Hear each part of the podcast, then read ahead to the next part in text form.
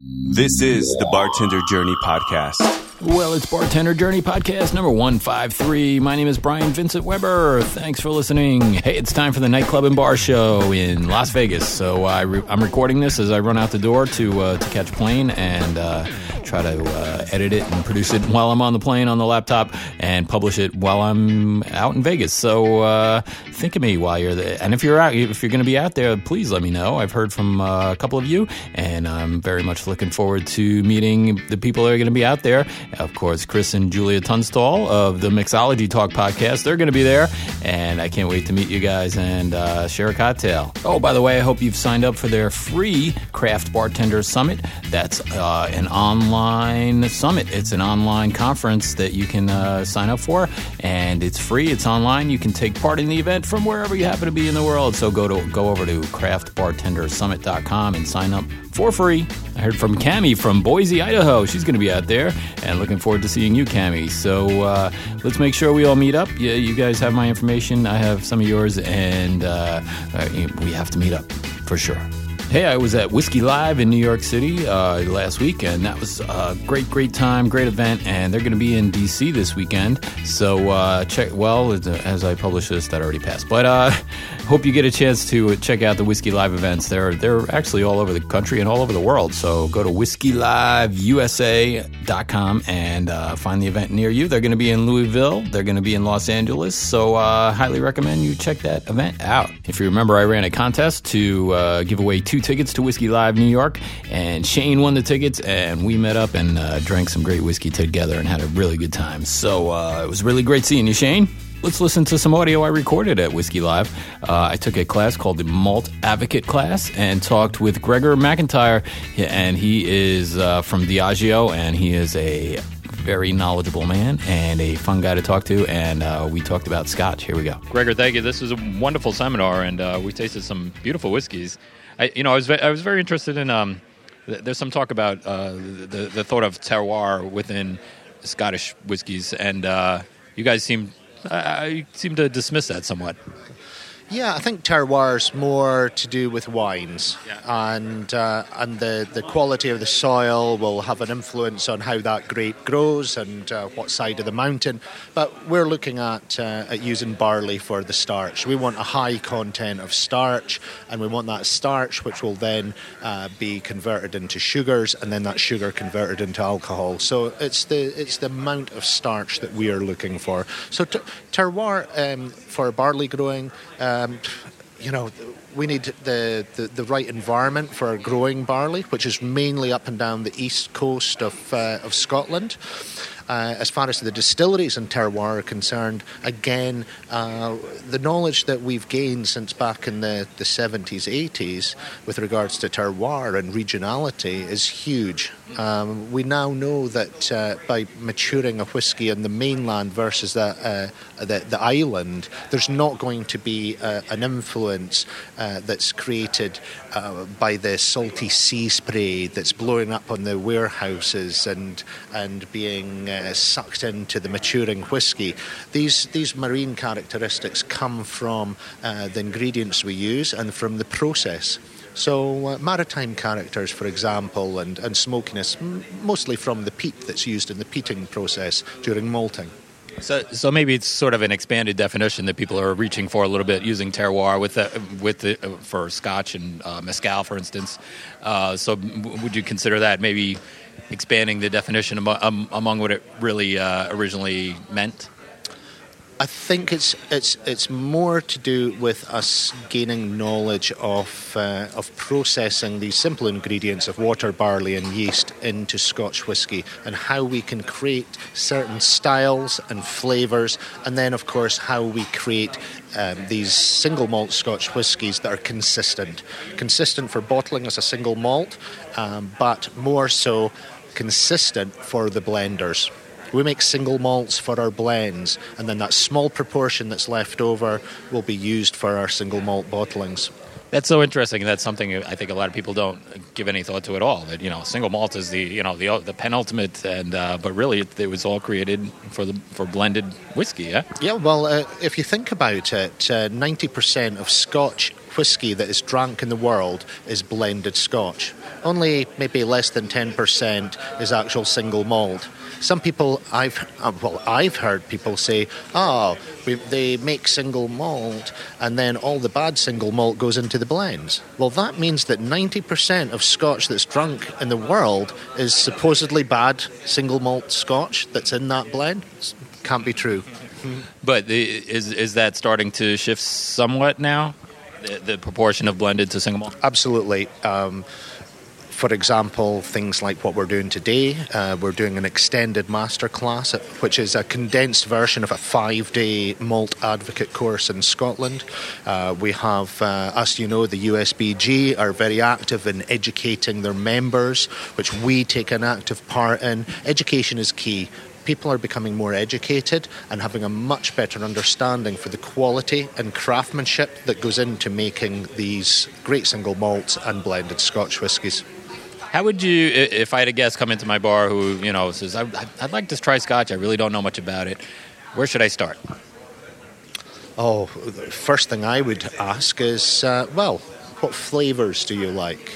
What, what, what, are your favourite flavours? Or do you like something that's really smoky, or do you do you not like that smoky flavour? Do you want do you want something that's rich and uh, uh, rich as in dried fruit, uh, dried rich fruitiness, or do you want something that's more kind of uh, lighter and fresher, such as flavours of, of, of, fresh apples. I'd want to understand what kind of flavour you like and then start to slowly introduce you to a single malt or a blended Scotch whisky that fall into that category of flavour.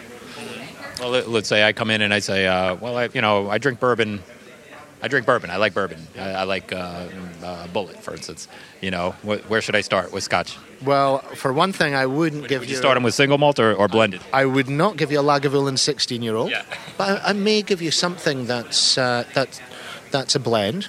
I would I would think uh, Johnnie Walker uh, Select Cask with uh, that lovely wood finishing process that we do in rye barrels that uh, gives these sweet, uh, fruity notes to the blended scotch. So uh, it's in line with the bourbon sweetness, but of course, bourbon and scotch are two completely different uh, tastes. They are whiskey, both are whiskey, two completely different tastes. But I would uh, offer uh, something in that sweeter, kind of lighter, fruitier category of flavour. So on a blend, yeah, Johnnie Walker Select Cask. As a single malt, uh, I wouldn't offer the Lagavulin 16. Way too smoky for uh, for for a, a, bourbon drinker, perhaps. I would certainly start them with something like um, uh, a Dalwhinnie. Light heather honey, lovely maltiness and I'd ask them to uh, dilute it a little bit with water just to open up the, the sweet notes. Right, right. And you might say, well, uh, this this here is actually aged in casks that were made to use to make bourbon. There, there we are. Absolutely, the the casks that are used to make uh, that are used to mature Dalwhinnie uh, were used to mature a bourbon whiskey. We like that American oak that has had some of the heavier flavours extracted out of the wood, like the vanillins, the lactones, which are vanilla and coconut notes, which you uh, find a lot of in bourbon. Of course, bourbon taking that flavour from the oak, and then we're left with that uh, that lovely malt uh, spirit to slowly mature and have a slow extraction rate of the flavours from the oak. It, it's so interesting that um, what I think you said 99% of Scotch whiskey is matured. It, uh, 95% is matured in American oak, ex bourbon barrels, and uh, 5% is typically from uh, sherry casks and, uh, and, and, and uh, also some, uh, some other wine casks. And is that just tradition, or what, what's the thought process behind, behind almost never using new oak? Well, I, I, I think I know where you're going here. Um, what happened before uh, before bourbon was being matured in bourbon uh, bourbon barrels? We would have used uh, brandy, brandy barrels, wine barrels. Uh, we would have used uh, we would have used new barrels. We would have used oak barrels. Charred we would have used uh, not necessarily charred because uh, a sherry uh, cask would have been toasted and not charred. It would have been toasted to allow that activation of the, the wood sugars uh, to come to, to life and help that maturation process uh, go along. But also the fact that uh, the, the other thing that is interesting that we have American white oak and then European red oak, different flavour structures. The white oak, sweeter, creamier, vanilla, coconut notes. European oak, dark, rich, fruit, spices, bitterness from the tannins. So you can see where these flavours are really playing a part in the maturation process when they're joined together with that individual distillery character and then creating their own style of whiskey. And so back to the original point, the, the regionality of, of Scotch whiskey. Is it is is it tradition or or is there something more? Why you know why does uh, one whiskey from the from the Highlands taste so different than one from from Islay? Well, if you think traditionally, you have. Um, oh my gosh, going back many, many years ago, there was uh, probably over 2,000 illicit distillers in that small area of Speyside. I'm sure a lot of these distillers were, uh, uh, the, the, well, for one, they knew each other. And two, they probably copied each other in the way that they were making uh, their own Beatha or, uh, or, or unmatured whiskey. So, uh, so different styles would have been created in different areas of Scotland. And also with the malting process, like we discussed today, the influence that peat smoke has on malt, peat was used as a natural source of fuel just to dry the barley. It wasn't used as a flavour enhancer. But on the west coast of Scotland, the main source of fuel there was peat. Not a lot of wood there. Uh, on the east coast of Scotland and especially in lowlands, there was uh, anthracite. Uh, and other other uh, sources of fuel. So uh, so yes, so different regions would have had slightly different methods and different thinking on the building of their stills and how they processed the uh, the, the materials. Ah, that makes sense. That makes a lot of sense. Is there any danger of running out of peat? I know it's protected in the United States. I've, I've spoken to people that are making American single malt whiskeys, and they have to import their peat. Yeah, there's uh, there's always been uh, there's always been that question, but uh, but peat uh, comes from peat bogs that are you know can be 20 or 30 feet deep, and they're all over Scotland. So uh, it's safe to say that um, certainly my children, my possibly my grandchildren, my great grandchildren will still be enjoying uh, a smoky whiskey when they come of age to enjoy it legally. That's great.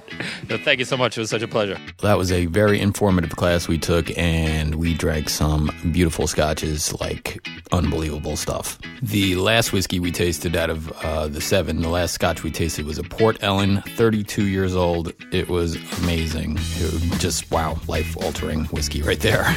Well, that was, of course, a single malt from Scotland. But you know what's uh, you know what else I've been finding interesting is single malts from the good old USA, and uh, I think you heard me talk about Westward uh, whiskey made in um, Oregon. Delicious malt whiskey, uh, awesome whiskey. Well, down in Texas, Balcones is making a great single malt. I talked to those guys. Uh, this is our Texas single malt. It's the flagship whiskey from Balcones. It's a 100% malted barley mash, of course, like any other single malt out there. Um, but we like to say we make ours Texas style. So there's no smoke element to the grain. We're not using any kind of peated barley. Um, it's definitely a lot bolder and sweeter than you might expect from most single malt whiskeys. Um, and we're also bottling it at a much higher proof at 53%. So um, we think it stays true to the taste of Texas because it is a very big, bold, and uh, just more or less uh, juicy, flavorful whiskey. Well, I think it's a really great category, the new American single malts. And uh, what defines that for you, single American single malt whiskey? Well, you know, I think uh, one thing that's great about American single malt is that we're not bound to hundreds of years of traditions like um, some other countries might be. And, um, you know, there's a lot of room for innovation and a lot of room for experimentation. So I think it's going to really grow into a category of its own over the next five to ten years. And what about Texas whiskeys in general? I mean, I, I admit I don't know a lot about it, but it seems that there's a culture growing pretty quickly there. Yeah, Texas whiskey is a very big growing movement right now. I think off the top of my head, I could probably name about 10 or 12 actual whiskey distilleries in Texas now. Um, I think Balcones has kind of led the forefront of that. We've been trying to start a Texas whiskey tradition. Um, hopefully that sticks, and in the next few years, it becomes a category all in its own. It's really fun that there's these, you know, categories within categories, and, and now, and there's new ones popping up all the time, you know, so I, I think that's really fun. You know, I was talking to somebody about uh, Pennsylvania style rye whiskey. I'm like, I, I never really thought that, of that as a category, but it, it, it is a distinctive style. So I guess Texas is coming up with their own style too, huh? Definitely, definitely. And I think, you know, as long as we continue pushing out really high quality products, people will start to recognize it as its own thing. So what else, what else are you uh, producing?